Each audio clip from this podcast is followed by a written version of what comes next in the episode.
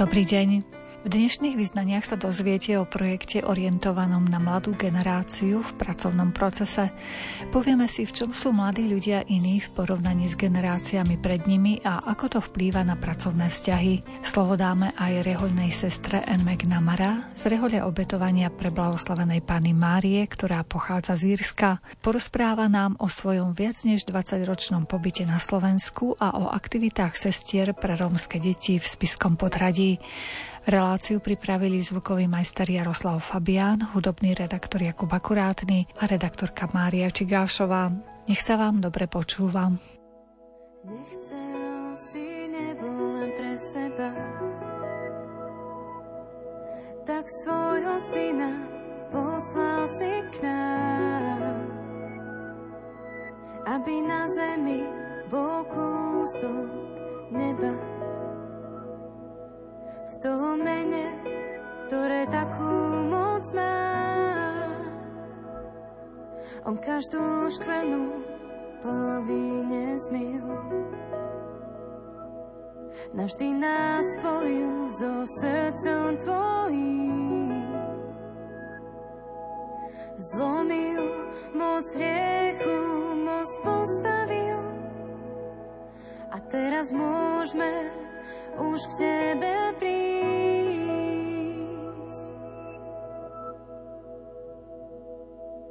Cez kríž, ktorý mostom je, navždy si spojil nebo a zem. Cez kríž, ktorý mostom je, žiadna priepas neexistuje.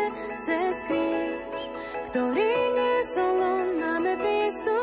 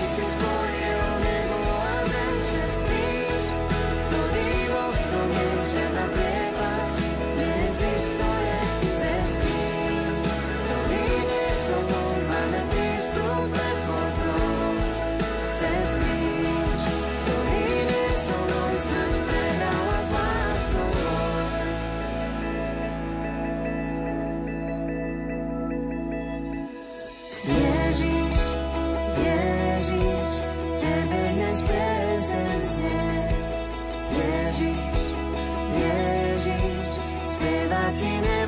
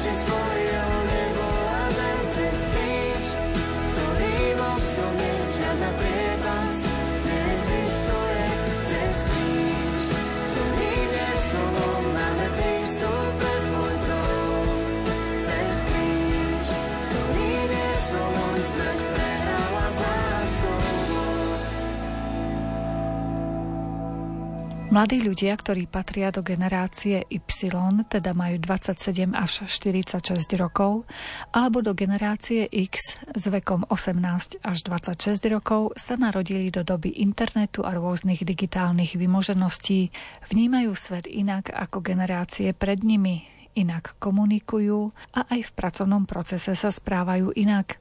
Práve na tieto skupiny mladých ľudí je orientovaný projekt, do ktorého je zapojených 6 partnerov z 5 krajín a ktorý na Slovensku koordinuje Združenie pre inovácie a rozvoj Astra. Projekt, jeho ciele a očakávané výstupy nám priblížila Iveta Orbánová. Hovoríme o projekte v rámci programu Erasmus+, projekt má taký krásny akronym alebo skratku, ak chcete, anglické slovo proud, ktoré znamená hrdý alebo hrdá. A je to skratka, ktorá vznikla na základe anglického názvu projektu. Anglický názov projektu tu nemusíme rozprávať, ale hádam slovensky povieme. Takže profesionálna pomoc alebo podpora pre mladých zamestnancov, ktorí čelia výzvam, novým výzvam v práci. Čo sa to konkrétne týka, teda ten obsah? Ten projekt reaguje fakticky na novú situáciu. Neviem, či si spomínate, ale my sme tu svojho času rozprávali o inom projekte, ktorý Astra robila, alebo na ktorom sa zúčastňovala ako partner. A to bol projekt Inspirer. A ten projekt bol zameraný na viacgeneračnú pracovnú silu. Pretože sme rozprávali, že momentálne máme takú veľkú výzvu na pracovisku. Na pracovisku pracuje spolu 5 generácií. 4, niekde až 5. No a Dve z týchto generácií sú generácie, ktoré sa nazývajú generácia Y a generácia Z, alebo mileniály a generácia Z. Na Slovensku to tvorí asi 2,5 milióna obyvateľov. Je pravda, že tá generácia Z celá ešte nepracuje, pretože to je generácia zhruba od 12 do 27 rokov veku. Čiže iba časť tej generácie pracuje. Akokoľvek, obidve tieto generácie sú vlastne iné, výnimočné a teda čelia tým špeciálnym výzvam. Výnimočné sú v tom, často sa o nich hovorí, že sú to digitálni domorodci. Keď hovoríme napríklad o generácii Z, tak sú o virtuálnom svete 24 hodín, 7 dní v týždni. Oni komunikujú po virtuálnom svete, žijú vo virtuálnom svete a veľakrát tie prežitky z reálneho a virtuálneho života alebo sveta ani nevedia celkom presne rozlíšiť. Čiže to je niečo, čo pre naše generácie, staršie generácie je nepochopiteľné, pretože komentáre typu choď od toho počítača, nepozeraj do toho telefónu, komunikuj naživo, to sú bežné poznámky starších generácií voči tejto mladšej generácii. Hovorím o generácii Z, teda o tej mladšej, skutočne mladšej. Ale už sú to absolventi vysokých škôl, čiže prichádzajú na pracovisko alebo absolventi stredných škôl, ktorí už pracujú. Potom máme tu generáciu mileniálov alebo generáciu Y. Tí nie sú síce až úplne 24 lomeno 7, ale z veľkej časti sú vo virtuálnom svete. Sú skutočne tak technicky gramotní a všetky tie novodobé technológie, artificial intelligence, umelú inteligenciu, všetko využijú vo veľkej miere. A obe generácie ale čelia tomu, že keďže sú oddelení od reálneho sveta, jedna generácia takmer úplne, alebo z veľkej časti, druhá z veľkej časti, tak sú izolovaní a cítia sa osamelí. Ťažšie znášajú stres, keďže sa stále porovnávajú s veľkým počtom iných ľudí a môže sa im zdať, že nie sú dosť dobrí, dostávajú sa až do depresie. Strácajú reálne kontakty. O generácii Z sa hovorí, že to je najviac osamotená generácia. Na druhej strane sa očakáva, že bude veľmi vzdelaná a veľké percento bude mať vysokú školu. Čiže oni tým, že majú obidve generácie možnosť porovnávať sa s väčším počtom svojich rovesníkov alebo spolupracovníkov, nielen vo firme, nielen v škole, nielen v krajine, ale keď sú vo virtuálnom svete, tak po celom svete. Keďže žijú vo virtuálnom svete, strácajú ako keby reálne kontakty, cítia sa osamotení, dostávajú sa do depresií, nevedia si vyrovnať pracovný a, a osobný život. Na druhej strane to požadujú. Od zamestnávateľa požadujú, že chcú mať rovnováhu pracovného a osobného života a deklarujú stále, že pracovný život nie je pre nich všetko. Takže tento projekt fakticky reaguje na tieto potreby, pretože predchádzajúce generácie toto nezažívali. Predchádzajúce generácie poprvé nepracovali prevažne v virtuálnom svete, po druhé nevyužívali tie technológie natoľko alebo do takej miery. Kontakty osobné sú nepochybne počtom menšie než kontakty vo virtuálnom svete, teda tá možnosť porovnávať sa a dostať sám seba do depresie je o mnoho nižšia. A zamestnávateľ, keďže chce od svojich zamestnancov výkon, by sa mal vedieť postarať a dať možnosť im zrovnať si profesionálny a osobný život tak, aby tí ľudia boli spokojní. Na to, aby to zamestnávateľ dokázal, musí vedieť rozoznať, kedy ktorí zamestnanci sa už do toho stavu dostávajú, kedy sú už depresívni, kedy sú osamotení, kedy sú si neistí. To nie je také jednoduché. Čiže projekt vlastne reaguje na potreby týchto dvoch generácií tým, že povedal, že sme si teda povedali v tom projekte, že pripravíme nejakú skupinu alebo set nástrojov, ktorý by pomohol tieto situácie identifikovať a navigoval by aj zamestnávateľa prostredníctvom nejakých mentorov alebo koučov. Čo robiť, keď sa zamestnanci z týchto dvoch generácií dostávajú do nedobrej situácie? Aj osobne a potom samozrejme aj pri pracovnom výkone.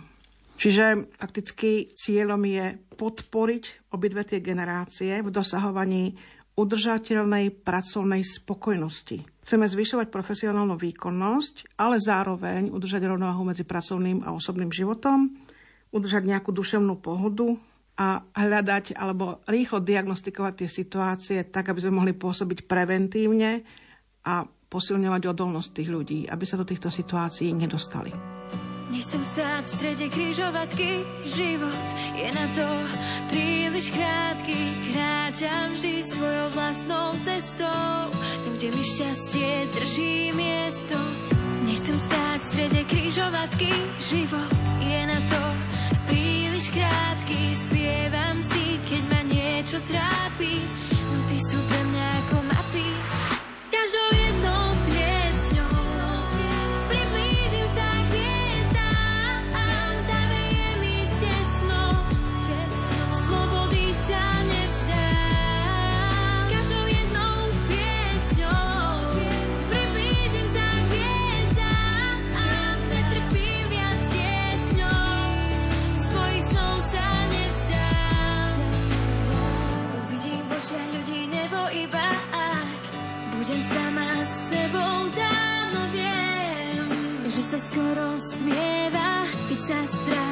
človeka vlieva. Keď sú plné križovatky,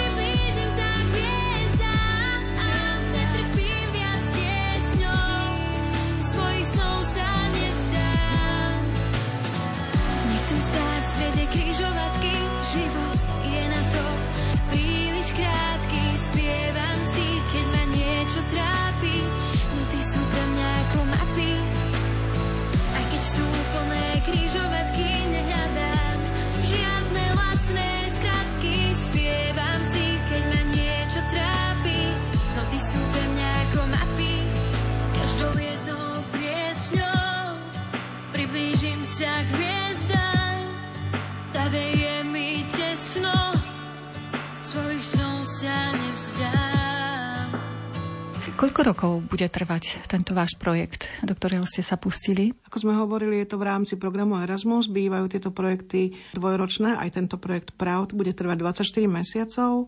Tak je to naplánované. Predpokladom, sa nič nestane, aby sme ho museli predlžiť, povedzme. Začali sme v decembri roku 22. To znamená, do roku 24 by sme ho mali ukončiť. A pracuje na ňom spolu 6 partnerov z 5 krajín.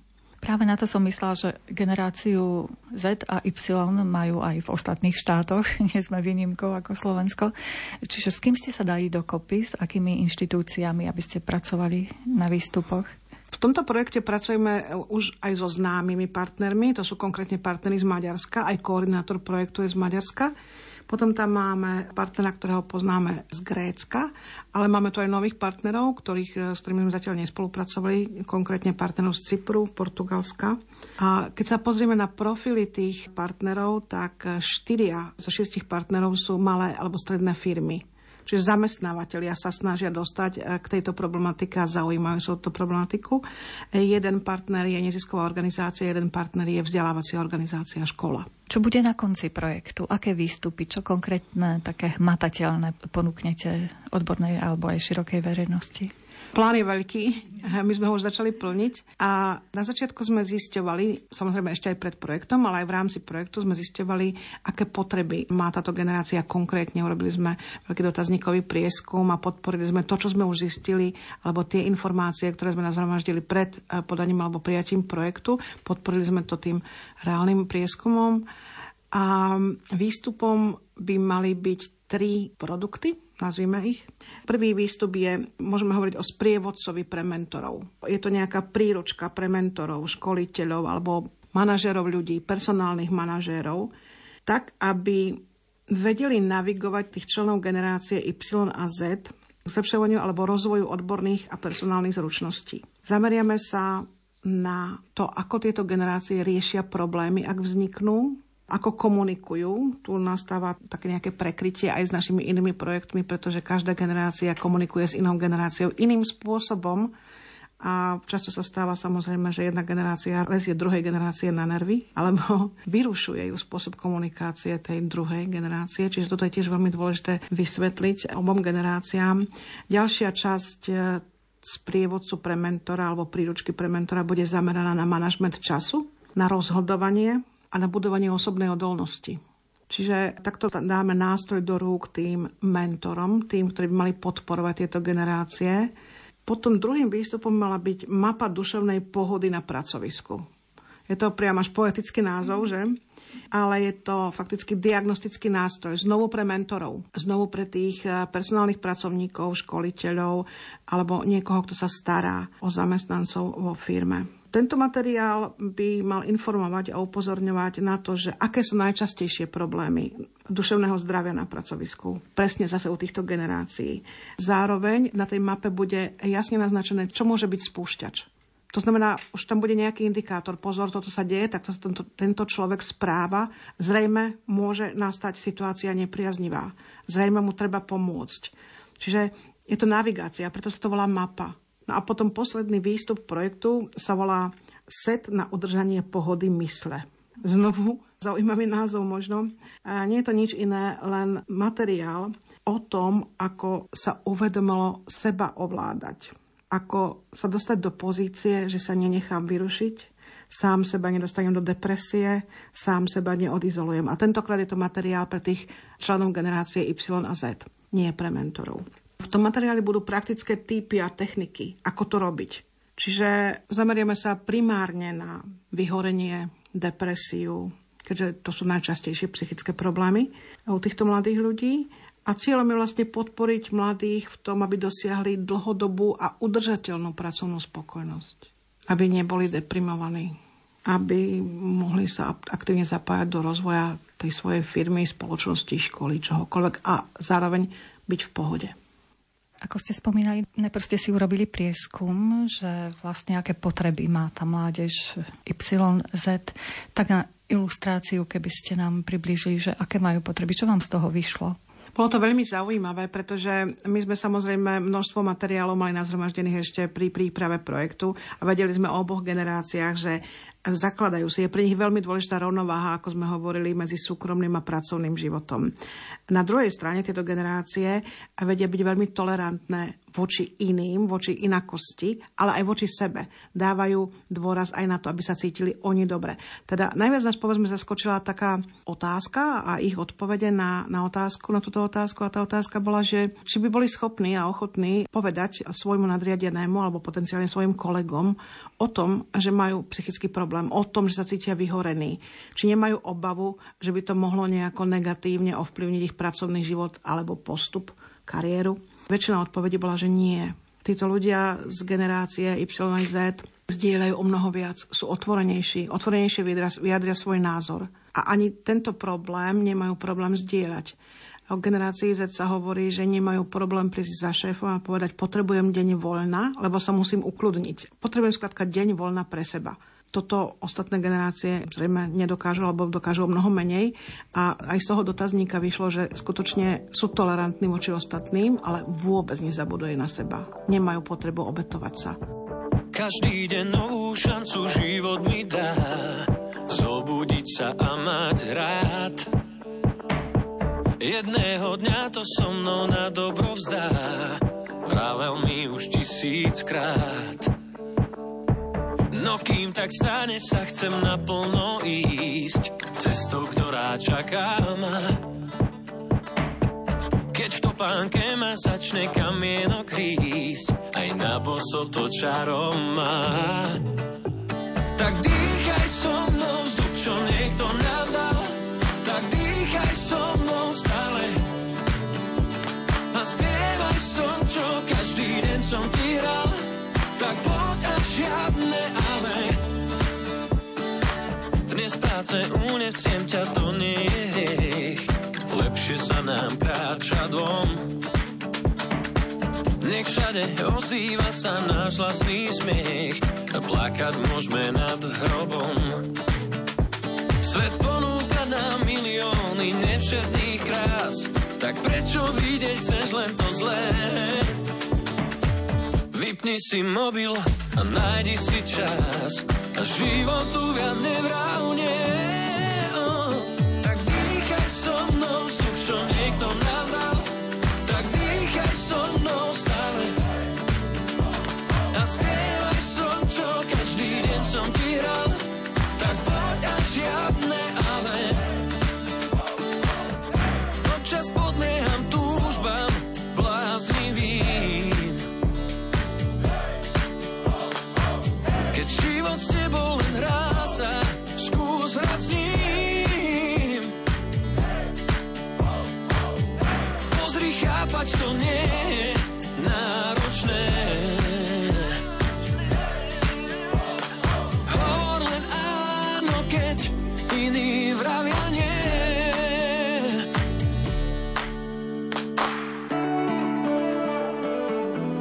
Tých výstupov bude napríklad sprievodca pre mentorov. Keď som vás tak počúvala, že čo všetko môže obsahovať, tak si myslím, že to by mohol byť sprievodca aj pre rodičov niekedy, ktorí majú práve v domácnosti generáciu YZ. Nepochybne, nepochybne. Verím, že už Y generácia nie je doma, ale má vlastnú domácnosť. Ale keď hovoríme o generácii Z, to sú ešte aj niektorí stredoškoláci, tak áno, áno, takáto príručka by bola vhodná možno aj pre rodičov alebo rodiny týchto Z-károv. A na druhej strane, čím ďalej, tým viac sa na trh dostávajú rôzne návody a sprievodcovia pre rodičov poslednej generácie, a to je generácia alfa. A to sú deti, ktoré sa narodili po roku 2010 a to je niečo úplne, úplne iné. Čiže o tomto zatiaľ v pracovnom svete nehovoríme, o, o tejto skupine, ale je to generácia, ktorá vidí svet úplne inak a inak ho vníma. A budeme musieť prispôsobiť svoj pohľad na ňo tomu, ako to vnímajú oni a patrične s nimi komunikovať a vychovávať ich. A akí sú to študenti, táto generácia? Už aj ako študenti sa prejavujú ináč? Ako Myslíte treba... Z-károv alebo alfu? Myslím teraz Z-károv, áno. Sú to iní študenti trošku ako bola generácia ešte pred mileniálmi, ale sú aj iní ako mileniáli. Totiž oni majú prístup, sú zvyknutí na to, že majú prístup k všakovakým informáciám a ten prístup je rýchlo okamžite si vedia nájsť to, čo potrebujú. Čo niekedy v škole učiteľ možno nestíha, alebo možno stíha, ale keďže má viacero povinností, tak eh, sa tomu študentovi z generácie Z zdá, že učiteľ je pomalší alebo že zbytočne strácame čas niečím, čo si ja viem nájsť, naštudovať. Sú samostatnejší študenti, sú náročnejší študenti a hovorí sa o generácii že to bude najvzdelanejšia generácia. To sa začína hovoriť aj o alfe, čo je nasledujúca, ale o Z generácii vieme čiastočne povedať. Potom pri tom druhom výstupe, pri tom sete na udržanie pohody mysle, ste vraveli, že vznikne vlastne materiál pre týchto priamo zamestnancov, pre zamestnancov z generácie YZ čo tam napríklad budú mať tak na ilustráciu, aby sme Áno. vedeli? Bude tam povedzme návod, že ak dochádza ku konfliktu na pracovisku, tak sa treba zastaviť. Klasické návody, netreba sa vrácať do minulosti, že som mal konflikt s tým človekom a teraz ho mám znovu a vytiahnem ešte aj toho kostlivca zo skrine a budem sa vrácať ku tomu, čo už bolo.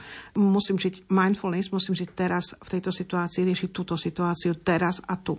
Alebo ďalší návod, povedzme z oblasti pozitívnej psychológie, ak generácia Y aj Z dáva dôraz na vlastný rozvoj, osobnostný rozvoj, tak pozitívna psychológia povedzme odporúča začať pracovať nie na tom, čo neviem, nie na mojich slabých stránkach, ale sústrediť sa ešte na zlepšovanie existujúcich silných stránok, pretože to je pohodlnejšie a je to, človek má z toho väčšiu radosť, povedzme posilňujem svoju silnú stránku, keď viem dobre cvičiť, tak sa ešte budem viacej trénovať, budem ešte viac trénovať, ešte lepšie výkony budem podávať.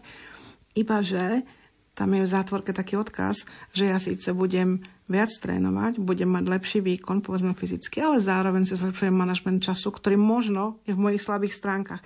Čiže vlastne sústrediť pozornosť na pozitívne veci, ale nezabúdať, že cez aplikáciu alebo cez prácu na silných stránkach ja možno zlepším aj niektoré slabé stránky a potiahnem ich smerom nahor. Je ale pohodlnejšie pracovať na tom, čo viem, ani na tom, čo neviem, pretože ak začnem pracovať na tom, čo neviem, tak sa môžem znovu dostať do takého cyklu a dostať sa do depresie, že toto znovu neviem. Čiže napríklad takéto návody, alebo tam budú také návody, že uh-huh, takže v tejto situácii, keď si sa ocitol, sa cítil nepohodlne a vedel si rozoznať, že kedy taká situácia vzniká, videl si, že už sú tam nejaké znaky toho, že situácia vzniká, ako si zareagoval.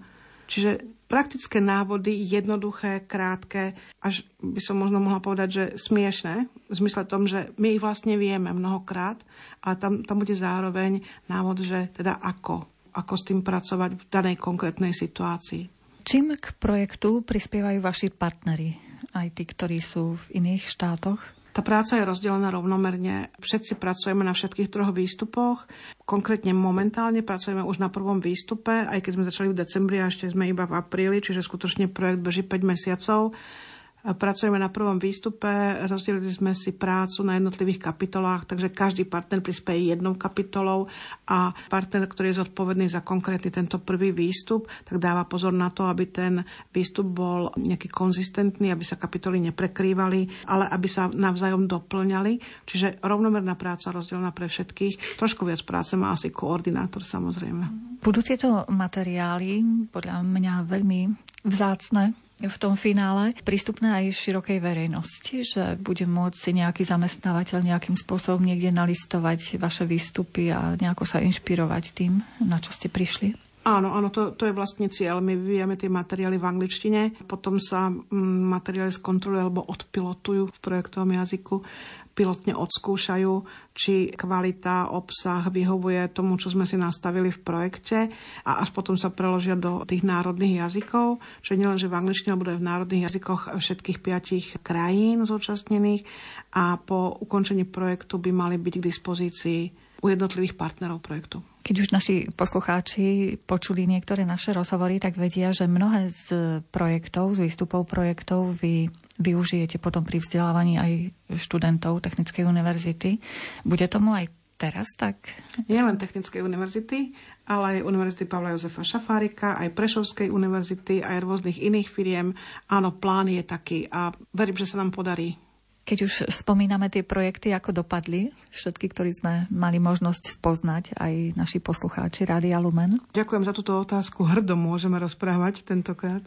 Niekoľko z našich projektov už po ukončení fakticky pokračuje ďalej. Napríklad projekt Favilek, čo bol zameraný na facilitátora virtuálneho vzdelávania, možno si pamätáte, tak tam sme slávili taký úspech, že profil tohoto facilitátora virtuálneho vzdelávania bol vytvorený v rámci projektu a my sme ho nechali zaregistrovať do Národnej sústavy povolaní. To znamená, že ktorýkoľvek zamestnávateľ, ak by potreboval takéto miesto pracovné vytvoriť, tak sa pôjde pozrieť do tejto sústavy, pozrie sa, aký profil tento človek by mal mať. To znamená, je to veľmi dobrý nástroj pre všetky školy, povedzme, alebo aj pre iné vzdelávacie organizácie, ktoré potrebujú takéhoto facilitátora vo virtuálnom vzdelávaní. To je jeden z našich úspechov. Ďalší úspech, povedzme, s inými projektmi. Projekt Inspirer, o ktorom som už rozprával pred chvíľočkou, zameraný na multigeneračnú pracovnú sílu, bol e, vyhodnotený alebo zaradený do skupiny projektov ako príklad dobrej praxe a zároveň nominovaný na cenu v rámci Age Management Salonu, nemá to slovenský názov, takže Age Management, vekový management možno, nominovaný ako jeden z počinov alebo projektov, ktorý podporuje tento Age Management. Uvidíme, či nakoniec nominácia bude pretvorená do skutočného nejakého ocenenia alebo nie. Ten Age Management 2023 sa bude konať 18. mája v Bratislave. A tam znovu pôjdeme prezentovať už aj projekt Inspirer, ktorý bol nominovaný, ale aj tento nový projekt, ktorý je zameraný už iba na dve generácie z tých piatich existujúcich. Pozri sa do neba, ako letia vtáci, ako to, že vždy vedia, kadiaľ majú ísť. Domov vždy doletia, vyviaznú s bleskou hromov. A tak pozri sa do neba, môže sa ti to zísť. Každý krok je lepší ako len tak stáť. Keď nevieš kaďal ďalej, tak sa vráť. Vtáci vedia, že nič nie je náhodou, len sa nechať unášať prírodou. A tak sa nechávam unášať prírodou. Keď si nás prudký vietor podá, náš plán má v rukách príroda. Pripravený obetovať, čo mám, ako Samaritán, čo putuje sám. Som pripravený obetovať, čo mám, ako Samaritán, čo putuje sám. Len spolu doletieť. To vtáci v krdli vedia najlepšie.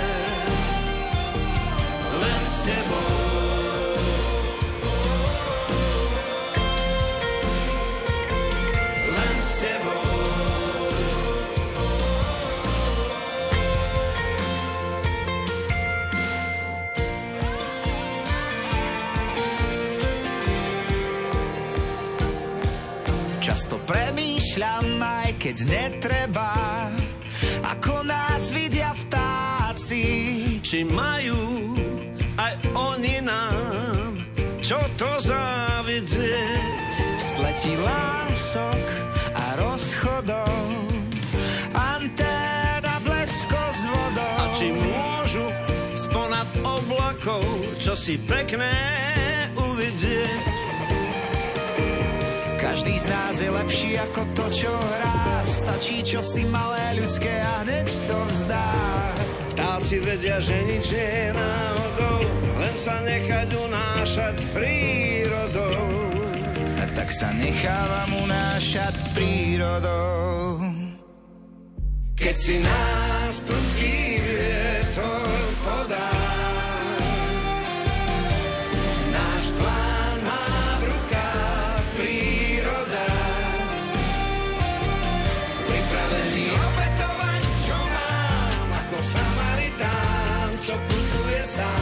Som pripravený obetovať, čo mám, ako Samaritán, čo putuje sám.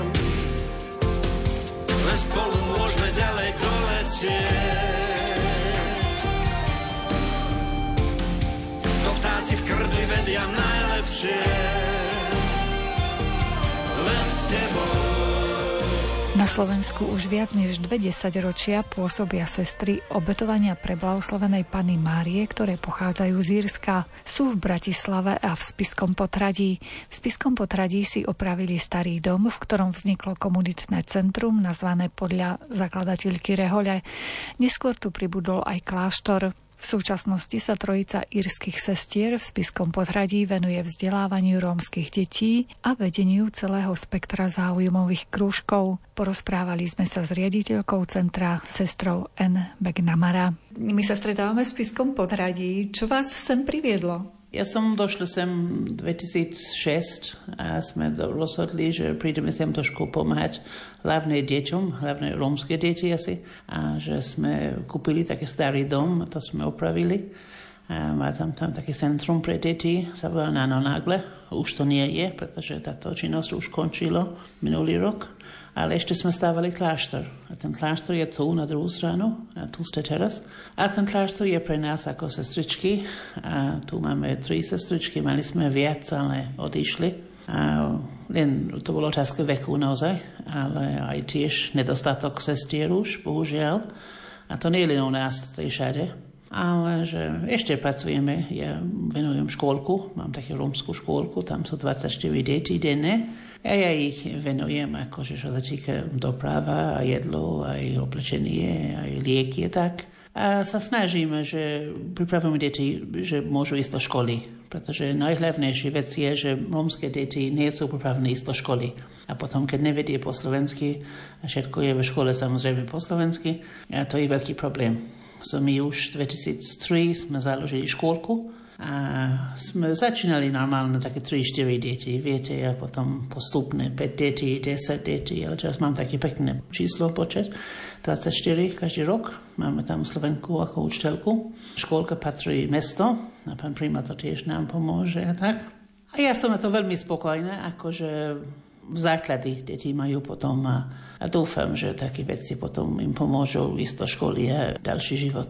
A koľko asi detí už prešlo tou vašou škôlkou? To sú desiatky, stovky detí? O, už viac, pretože 2003, to už je 2023, So, máme také výročie skoro, ale asi 290 detí, pretože každý rok taký, niektorí išli do Anglicka a niektorí sa vrátili z Anglicka, také trošku občas také zmena máme ale dosť detí naozaj. A potom ešte som trošku im venovala, keď išli do školy. Prvé, druhé triede som ich venovala, ako robiť domácu úlohu tak.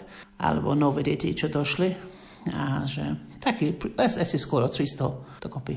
Venujete sa im aj po takej charitatívnej stránke, že pomôžete im treba s potravinami trvanlivými, alebo s oblečením, alebo s nejakou možno aj finančnou pomocou? Náš činnosť je zelevenie Tiež samozrejme duchovný život, eh, pomodlíme sa každý deň, eh, také sociálna strana, aj kultúrne. Vždy mali sme kružky, ako tancujeme, budú spievať, to je kultúra, to venujeme. Potrebiny nie, ale oblečenie ja mám také second hand ľudí, keď mi darujú veci, potom samozrejme ja im darujem ďalej. A na Vianoce potom dostanem darčeky z Irska, alebo hračky a tak, a den deti, aj takéto veci. Ale hlavne, že to sú ako odmeny pre tie, ktoré chodia do škôlky, keď nechodívajú, nedostávajú. Že hlavne to vzdelávanie je na prvom mieste u vás?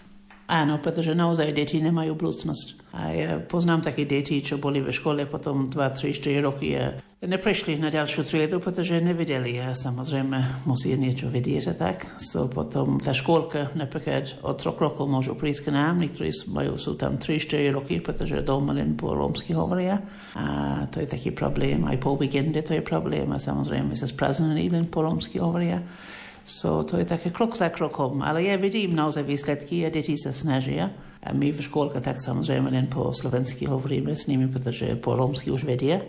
A rodiči sú veľmi vďační, naozaj veľmi pekne pracujem s nimi a ich poznám, už som tu 20 rokov, so potom 24 roky vlastne som tu na Slovensku. Ja som bola v Weinrock, tam som učila. Pozdravujem ľudí z Weiner, tam som bola 7 rokov a že mám krásne spomienky naozaj. A to Jan Pavel II, to je základná škola tam. A potom som došla sem kvôli tomu, že asi to bolo také potrebné trošku viac pomáhať tu a tak. A že potom viem, ako to je žiť v Bratislave aj tu.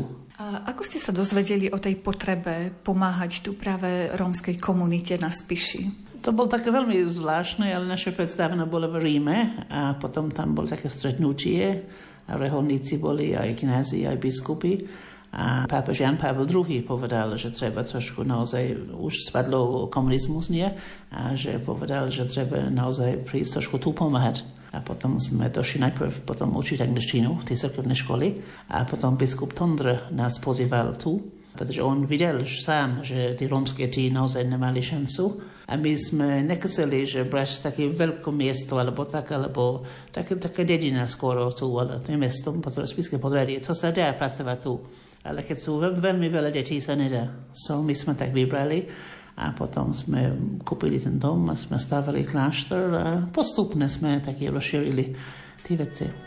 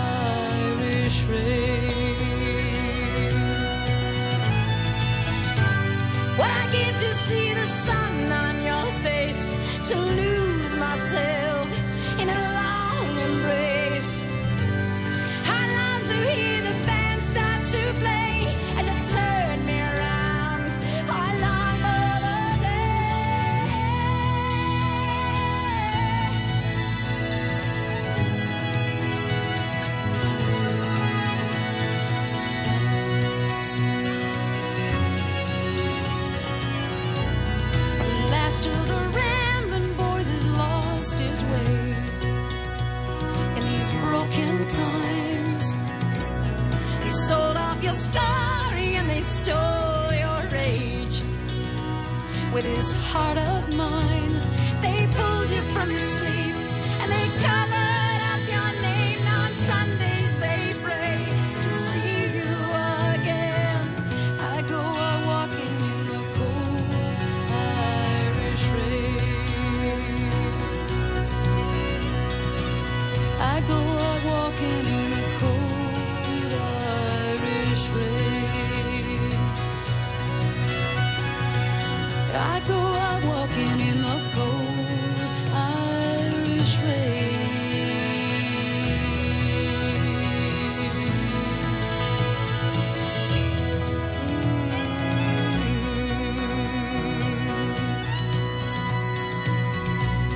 bratislavských Vajnoroch, čomu ste sa venovali?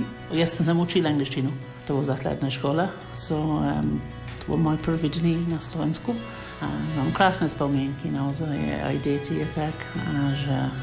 a tiež Vajnory už je oveľa väčší ako bolo. To bol 1999. So Vajnory už ne, nepoznám to, to je oveľa väčší už.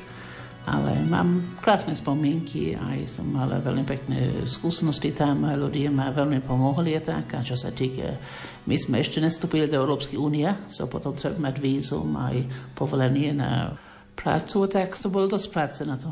A vedeli ste, kam idete, do akého štátu vlastne? Slovensko ste poznali? E, nie, lenže jedna slučka došla najprv, zase Rita, už tu nie je, už išla na benzí. A potom druhá došla a tretia, som bol taká štvrtá potom. On došla 1993, robí trošku nejaký výskum a tak. A potom postupne sme rozhodli, že áno, máme tú prácu, a by sme mohli trošku pomáhať a že takto vyšlo. Popri tom učení angličtiny ste sa výborne naučili po slovensky. Áno a nie. ja mám rada slovenčinu naozaj. To je práca tiež, ale čítam veľa, pozerám telku, aj luštím križovky a tak. A katolický noviny vždy sa snažím tam robiť tieto križovky a tak. Mám rada slovenčinu naozaj aj v Bratislave nebolo veľmi potrebné mať slovenčinu, potom som učil angličtinu a aj deti sme chceli hovoriť s nimi po anglicky. A tu je trošku podstatnejší, pretože málo ľudí vedie tu po anglicky, ale tiež sa snažíme nazájom trošku. Keď nás počúvajú poslucháči, ktorí sa chcú naučiť po anglicky, čo by ste im poradili ako pedagogička? Ako sa najrýchlejšie, najlepšie naučiť po anglicky? Čo sa vám osvedčilo v praxi? Opakovať každý deň tú angličtinu? Ja stále hovorím, že keď človek najprv chce, toto je v prvom rade naozaj, nič nepríde klopať na dvere. To je otázka prácu, naozaj treba čítať, počuť BBC alebo Sky News alebo hoci čo, pozrieť filmy, časopisy, hoci čo. Ja stále hovorím, že každý deň niečo. To nemusí byť veľa, len trošku takto akože pravidelné tak.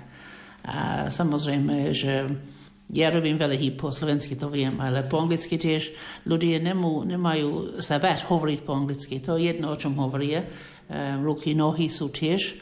A že postupne potom všetko sa dá.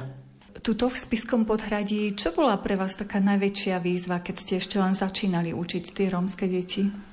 Že tie rómske deti, bol prvýkrát, že išli do škôlky, tak a to bolo pre nich tiež zážitok. Pekná trieda, hračky, pomocky, tak všetko sme donesli z Jirska. Sestra Luisa tiež veľa robila. Ale potom tieto deti postupne vedeli sedieť na stoličku a poriadne normálne jesť a také veci, pretože sú, sú malé deti, so potom v každej škôlke to deti sú takto. A naše deti naozaj veľmi poslúchali, aj kodili a došli k nám a on ma vždy pozdravujú a teraz veľa sú v Anglicku. A ja som vyšla do Sheffieldu na nich pozrieť a tam som videla celú ulicu. A sestra, sestra, ahoj. A to boli moje prvé deti. To znamená, že tie prvé roky tu tiež nezabudnem. Pretože my sme len založili centrum a sme tiež len začínali. A tá škôlka, potom po sme robili krúžky a deti mohli robiť domácu úlohu, také veci. A potom, keď mali projekty, sme taký počítač sme mali, že písali projekty a aj, aj také postupne polepšili naozaj. Čiže oni odišli aj s rodinami do Británie alebo do Írska, tie niektoré deti, ktoré ste učili? Je taký zvyk tu, že veľa, veľa detí sú v Anglicku. Teraz ten Brexit trošku pokazilo to, ale ešte sa dá, keď majú tam rodinu, že môžu ísť tam. Do Írska málo chodívajú, Irsko je v Európskej únie, so to je ľahšie ísť tam, ale Veľká Británia podľa mňa je trošku lepšie pre nich. Dostávajú trošku viac peniazy, akože čo sa týka prídavky tak. Aj prácu majú tam v Anglicku tiež. So to je taký zvyk tu, že aj žehere, krompáky, veľa, veľa sú v Anglicku. Tam si nájdu uplatnenie to pracovné rodičia a taktiež sa vzdelávajú asi ďalej tie deti. V Anglicku to je povinný do školy majú iný systém tam, dostávajú uniformy, možno jedlo dostávajú tiež, nejaké pomocky a aj také veci. Pre nich to je systém, ale keď sú tam, a samozrejme prídavky tiež budú len, keď chodívajú do školy. Musí tiež, čo sa týka tie veci, čo musí robiť, musí robiť. Sú veci, čo musí do školy každý deň, musí mať dobrú dochádzku, musí robiť skúšky alebo písomky, rodičia musí ísť na rodičovské také veci. To je také 50 na 50, keď takto robí potom deti. A deti vedia, keď sú menšie, vedia rýchlejšie po anglicky.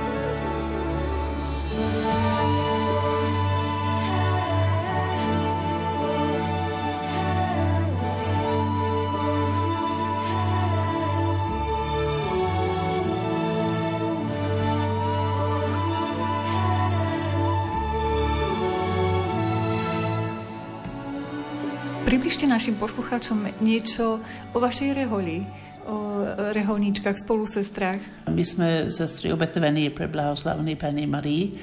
Naša zakladateľka je Nano Nágla. Už sme skoro 300 rokov. Ona založila prvý kláštor v Írsku a ona bola taká prvá učiteľka ako žena v Írsku. Založila školu a potom mala sedem škôl a potom založila reholnú, sme reholníci. Ona videla, že deti tiež nemajú šancu ísť do školy. Ešte to bolo zakázané, pretože boli sme ešte pod um, anglickou, tak to bol taký problémy politický tak. A potom dnes sme skoro 3000 na celom svete. Sme všade, sme v Amerike, Austrália, Anglicko, v Írsku samozrejme najviac, a v Afrike. Twisty robíme, rozšírime, čo máme, samozrejme sa zvieru a tak, ale tiež my chceme ľudia budú žiť lepšie naozaj. A venujeme deťom veľmi veľa, pretože deti sú naša budúcnosť a ešte, keď deti vedia niečo a môžu lepšie žiť, potom ďalšie rodiny žijú lepšie. Nehovorím, že robíme veľa, ale robíme, čo môžeme a že staršie sestričky máme veľa, už sú staré, ale oni krásne pracovali v Írsku, tiež založili veľa škôl v Írsku, keď nič nebolo. A že oni na nás myslia, keď sme misionárky, alebo tak, také pekné, že my vieme, že ich modlitby nám pomôžu každý deň. A keď chodím domov, potom vždy idem na návštevu tieto reholné domy, alebo dom pre dochodcov, tak a tak sa tešie počuť, ako žijeme, čo robíme a pre mňa to je veľmi taký pekný zážitok a dostanem silu od nich. Čiže vašou charizmou je predovšetkým to vzdelávanie Aha. tých mladých ľudí. No, a takto sme začínali, čo sa týka dnes, potom napríklad v Afrike ešte nemajú školy. So my tam tiež robíme toto. A v Austrálii potom, alebo v Amerike tiež majú školy pre tých najchudobnejších alebo ešte také skupiny, čo sú trošku na okraj, alebo tak. Ale vzdelávanie asi je naše hlavné ako cieľ trošku ale samozrejme viera nám trošku pomôže na čo robíme a každý kláštor má kaplnku a potom máme, napríklad tu máme svetomšu každú stredu ráno pre ľudí a tak a potom máme také biblické stretnutie občas. Rozšírime evangelium ako môžeme a my dostaneme silu a my dávame, čo máme. A kto tu slúži vo vašej kaplnke Svete Omše aj pre verejnosť, aj pre vás? O náš pán farár, náš farnosť, pretože máme farský kostol a potom máme tu, so farský kostol má tí dni, my máme každú stredu. Ľudia chodívajú potom normálne. A koľko sa stier tu pôsobí v Spiskom podhradí a vôbec na Slovensku? A momentálne sú tu tri. Boli sme viac, mali sme 8-9, ale už nemáme. Pretože to je otázka veku a aj takto odišli a povolenie sú trošku menej asi tiež a tak. A teraz sme rozhodli už, že odchádzame tiež zo Slovenska, ale že dúfame, že niečo necháme tu, keď odchádzame. Že niečo ste tu zasadili a možno uvidíte o pár rokov. Well, tá budova tiež, napríklad ten kláštor, toto tiež um, necháme a samozrejme skúsenosti a samozrejme vzťahy a dúfam, že viac ľudí vedie po anglicky a to tiež niečo dobré. A idem, pôjdem naspäť do Irska a ja budem hovoriť len po slovensky. Okolo vás sa združí taká slovenská komunita, keď budú vedieť sa s vami porozprávať. No, samozrejme. Ale sú dosť tie Slovakov v Irsku. Ja sa teším, že keď stretnem sa s nikým a ešte nevedie dobre po anglicky, že môžem s nimi hovoriť po slovensky. A v ktorom meste sa budú môcť s vami po slovensky porozprávať, keď sa vrátite do Írska? Ale veľa sú v Dobline, to je naše hlavné mesto, ale v Korku tiež ja pokazám ten južný časť v Írsku, Korku. Všade sú Slováci naozaj. Ide o tom, že keď našli prácu, alebo keď založili rodinu, alebo keď už majú tam ne, ne, niečo. Toto je, nie, nie je taká ťažká ich nájsť naozaj. Keď tak môžete porovnávať duchovný život v Írsku a na Slovensku, sú tu nejaké rozličnosti? Veríme Bohu nie, so potom toto máme ale že ako spôsob života možno, že je trošku inakšie. Asi viac ľudí chodí do kostola tu ako v Írsku, ale už myslím si, že tiež v Írsku už trošku viac chodívajú. Čo sa týka Brmoko, Sveté Rumenie, také veci, to, to je rovnaké, každá rodina, keď sú mladšie deti, my išli na to. Vy trošku viac chodíte na tie púte, asi je tak, viete, napríklad Mariánske hore máme tu po ruke, a tam sú vždy ľudia tak. My máme nok v Írsku, ale že vy máte trošku viac tieto šaštín mm. máte a ešte viac máte. A to je pre vás taká tradícia, nie? A že toto naozaj držíte, že to je veľmi pekné. A ak by sa naši poslucháči vybrali do Írska, čo by ste im odporúčali, aké námety na výlety duchovné a možno aj za prírodnými krásami, kam by ste sa vy napríklad vybrali relaxovať? Čo sa týka duchovné, to sa volá Nok. A tam pani Marie zjavila dávno. A biskup Tondron bol raz v Írsku, on tam bol. A že tam je naozaj krásne basilike. Teraz um, Jan Pavel II tam bol, asi Papa Švanšek tiež tam bol. A toto je najkrajšie, to je basilika pre tisíc ľudí. A tam stále mávajú tam pute aj výlety aj z Ameriky, aj z uh, Francúzsku. Tak to je skôr ako Lourdes alebo Fatima. Čo sa týka potom prírody, Irska je zelená krajina, preto stále prší. Mm-hmm. So, hoci kam idete, potrebujeme taký prší plášť po prvé a dažník asi, ale ja to nemám. A že to je ostro, so potom všade okolo je pekné, naozaj pri more. Ja bývam pri more a to je pekné a že tiež máme lesy ako vy, ale keďže ostro to je trošku, neviem, ale vzduch je čistejší, ale možno, že veľkosť je tam pre vás trošku, ale pre nás to je fajn. My plávame, keďže 15-14 stupno. Vy, vy nie, áno, ale my áno pretože to je náš zvyk. Potom dá sa tiež chodiť na pekné prekádzky a tak. To je tak asi. Po význaniach dnes boli našimi hostiami Iveta Orbánová zo Združenia pre inovácie a rozvoj Astra, s ktorou sme sa rozprávali o mladých ľuďoch v pracovnom procese a sestra N. McNamara z rehole obetovania pre blahoslavenej pani Márie, ktorá pochádza z Írska a spolu s ďalšími sestrami sa venujú rómskym deťom v Spiskom podhradí. Reláciu význania, ktorá práve doznieva, pripravili Jaroslav Fabián, Jakub Akurátny a Mária Čigášová. Ďakujeme vám za pozornosť a želáme vám pekný deň. Stojíme na prahu dvier oproti sebe Poď ďalej, vítam ťa v soli i v chlebe Sadni si za stôl a daj si pohár vody Tak sme si sadli, pokorní malí, tak porozprávaj, ako ste sa mali, čo ťa svet naučil, ako sa mu vodí. Vy ste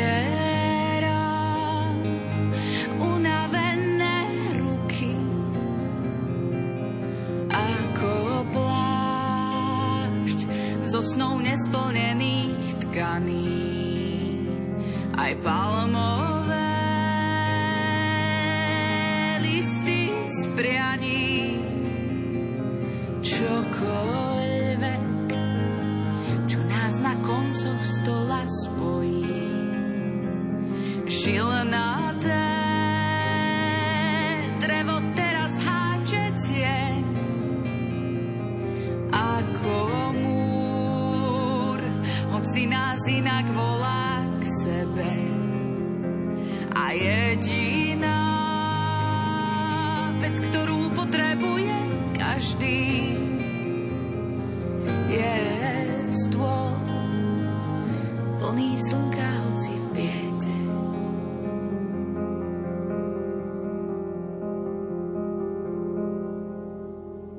Jasný pohľad do očí a ukáž dlane, nemohol si sa zmeniť na nepoznanie, sám si si bieda a sám aj požehnanie.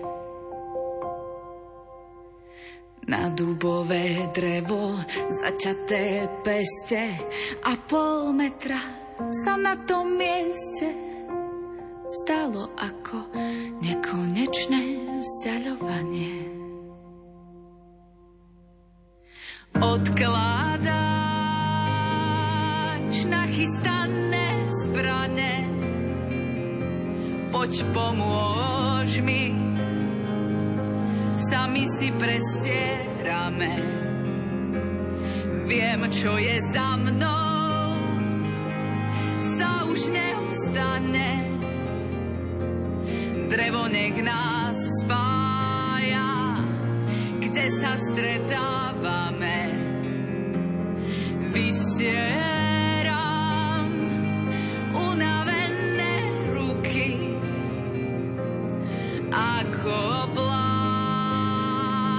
zo snou nesplnených tkaní. Aj palmové listy prianí. Čokoľvek, čo nás na koncoch stola spojí.